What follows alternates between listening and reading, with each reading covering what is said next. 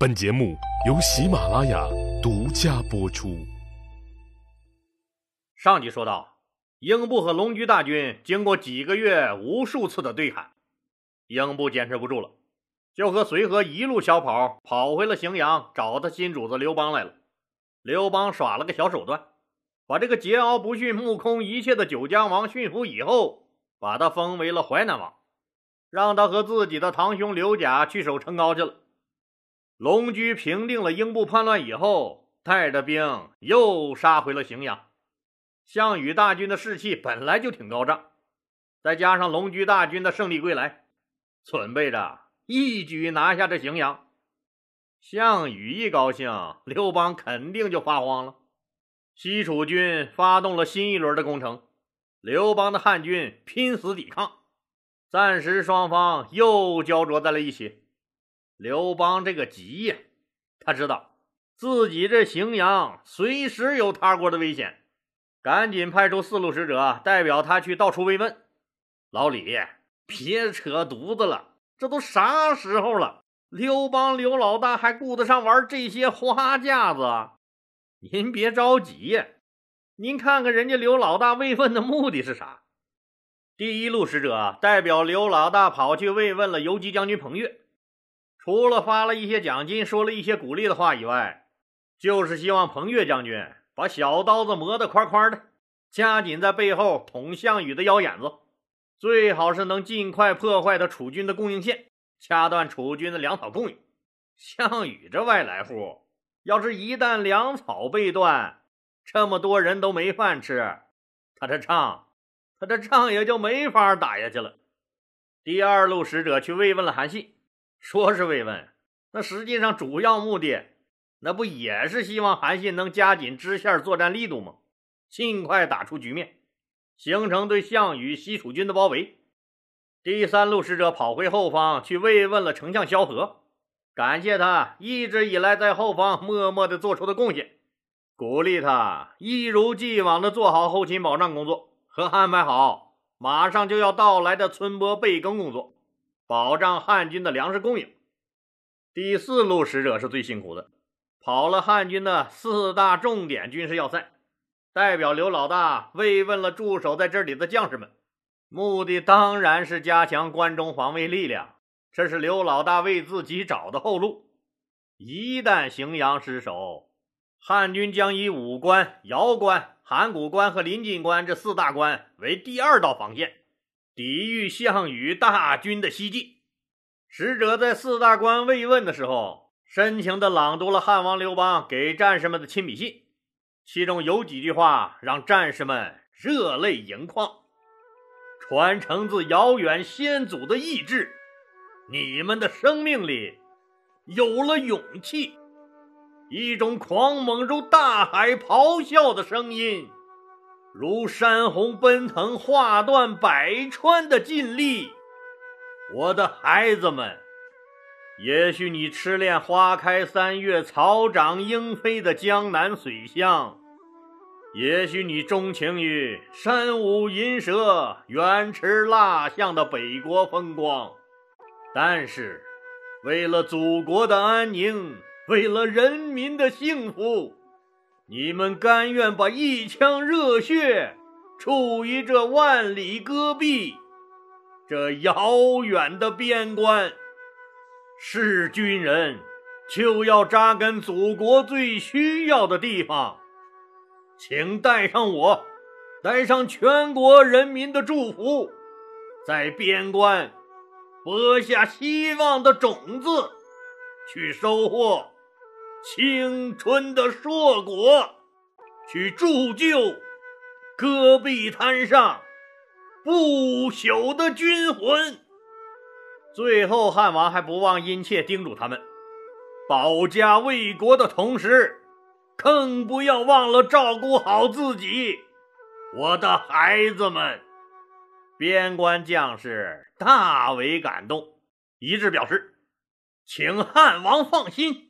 请全国人民放心，我们必不负众望。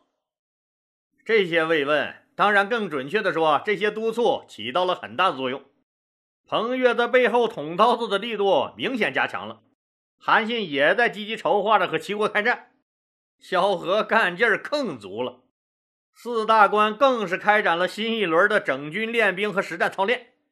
当然了，项羽一刻也没有停止攻击荥阳，刘邦只能是拼着老命死守。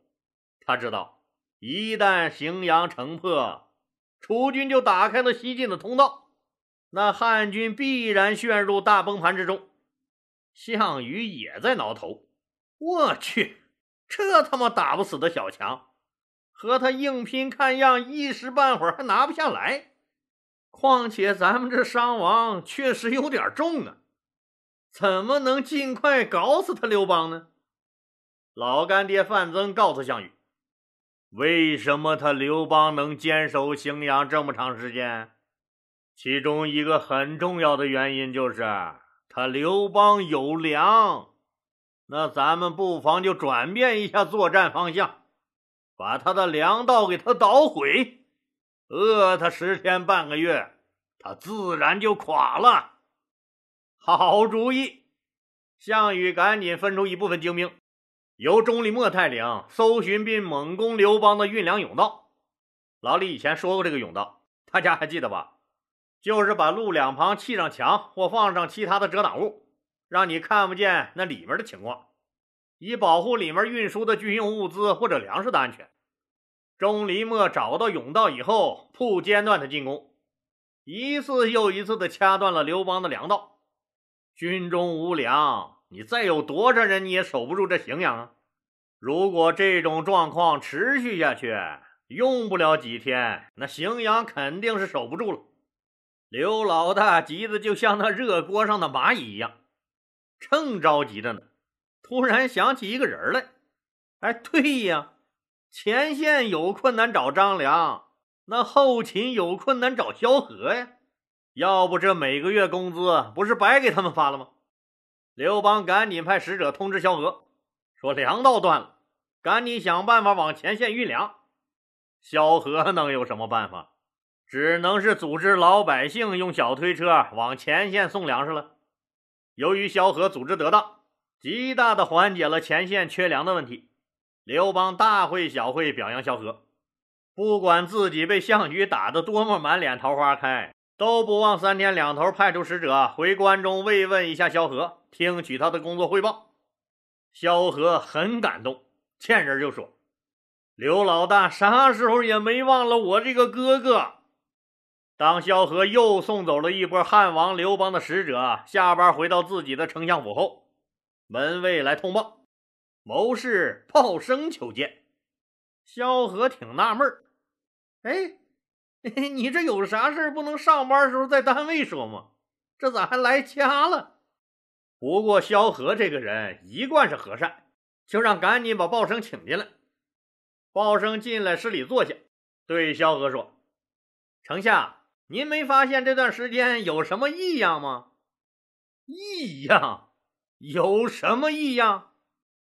丞相，汉王的使者是不是来的有点勤呢？哦，我和汉王多少年的关系了？再说我在这大后方，汉王让我负责处理一切后方事务。你看，就连那小太子刘盈，不是也得我给教导着吗？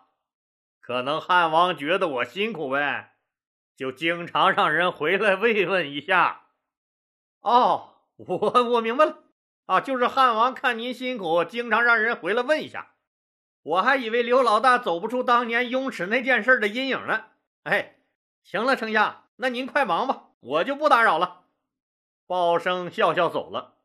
当萧何听到“雍齿”二字，心里就咯噔一下子，他知道。这是人家鲍生在好意提醒自己，人家是看破不说破。萧何恍然大悟：“哎呀，自己只知道低头拉车，这忘了抬头看路了，差点害死了自己。”对，雍齿，刘老大还没忘雍齿那件事。哎，老李，咋回事？这是？老李在第十七集中讲过雍齿这段故事，说刘邦在刚出道时啊，让自己非常信任的雍齿守住大后方丰邑，他刘老大自己带兵去攻打薛县去了。结果他最信任的雍齿为了自己那点小利益，居然出卖了他刘邦，老窝被人端了。这件事儿对刘邦打击太大了，萧何再一细琢磨。登时吓出了一身冷汗。现在自己掌控着汉王刘邦后方所有的权力，如果自己一旦有了二心，可就不是当年雍齿叛变的时候，那只是让刘老大回不了家那么简单了。那他刘邦只能是粉身碎骨了。刘老大担心是肯定的，要不刘老大每天在前线风餐露宿。经常被项羽打得灰头土脸，而自己在大后方高枕无忧，那风吹不着，雨打不着的，确实没有必要经常派使者来慰劳我。哦，这就是对我不放心了，派他们来看看我有没有什么异常举动，这就是在监视我呀。要取得刘邦信任这点事儿，那当然是难不住萧何了。当又一批粮食从大后方被送到前线刘邦军营的时候，有两个半大小子出现在了刘邦的军帐中。刘邦一见大喜：“呦呦呦呦呦呦呦呦！我看看这是谁来了？长这么大了都！”小一点的孩子就直接扑到刘邦怀里：“刘叔叔好！”大一点的赶紧跪下磕头。臣萧路萧炎拜见大王。刘邦哈哈大笑：“快起来，快起来！你们不在家好好读书，哎，怎么跑我这儿来了？多危险呢！”大家知道了吧？这两个孩子是萧何的两个儿子，萧路和萧炎。大一点的萧路回答说：“我们长大了，要来和您共同杀敌。”也不光是我俩来了，我二叔、三叔、二舅、五舅，对了，我姥爷也来帮着运粮了。刘邦一听，赶紧从座位上下来，和两个孩子一起出门去找他们的亲人。到了军营的粮库一看，哎呀，可不是吗？萧何的一大家子人，什么三叔、六舅、大姨夫、二老爷。那只要是还能扛得了枪、拿得起盾牌的家族成员，全让萧何动员来支援前线了。刘邦赶紧吩咐厨房准备酒菜，中午专门安排了和萧何家族的人一起吃了顿饭。这件事儿让刘邦大为感动，他知道这是萧何对自己表忠心，他也看出来了，萧何对自己确实是忠心耿耿。要不他怎么肯把自己的家人都给他刘老大做了人质？从此以后，刘邦彻底消除了对萧何的猜忌，对他更加信任了，也就更放心的让萧何全权处理大后方的所有事务。当然了，刘邦还是让二老爷领着萧炎回到后方去了，一个太老，一个是太小，人家萧何把心都给你刘老大挖出来了。那你刘老大总得做个样子吧？现在项羽断了自己的粮道，光靠萧何的小推车也不是个办法啊。刘邦很清楚，以自己现在的力量，那别说跟项羽的西楚军决战了，就是自己这荥阳都面临着随时被攻破的可能。那必须得找一个根本性的解决方案，一揽子解决所有问题才行。刘邦动员全军上下，广开言路，献计献策。为此，还多次召开了军事扩大会议，要求大家群策群力，早点想出个好法子来。这个法子倒是有人替他刘老大想出来了，至于是不是个好法子，那就得另说了。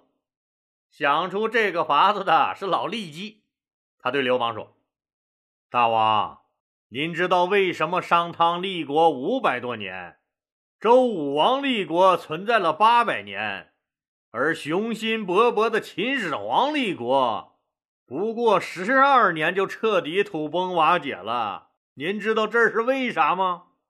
刘邦摇了摇头，这是因为商汤灭了夏桀，却仍然还给夏桀的哥哥留了块封地；周武王灭了商纣王，也把纣王的哥哥封到了宋国。正是因为商周两国的开国君主善良厚道，分封了前任君主的后人，这才赢得了民心。所以商朝能延续五百年，周朝能存活了八百年。但是秦始皇，他灭了六国以后，天下就他一个皇帝了，六国的后人他是一个也不封，让六国后人连个立锥之地都没有，结果失去了民心。六国的后人怎么能不反他？结果，野心勃勃的大秦帝国才勉强支撑了十二年，就稀里哗啦塌锅了。所以，大王您要想取得天下，说简单也简单。人不都说历史是一面镜子吗？您只要效法商汤和周武王的做法，再立六国的后人为诸侯。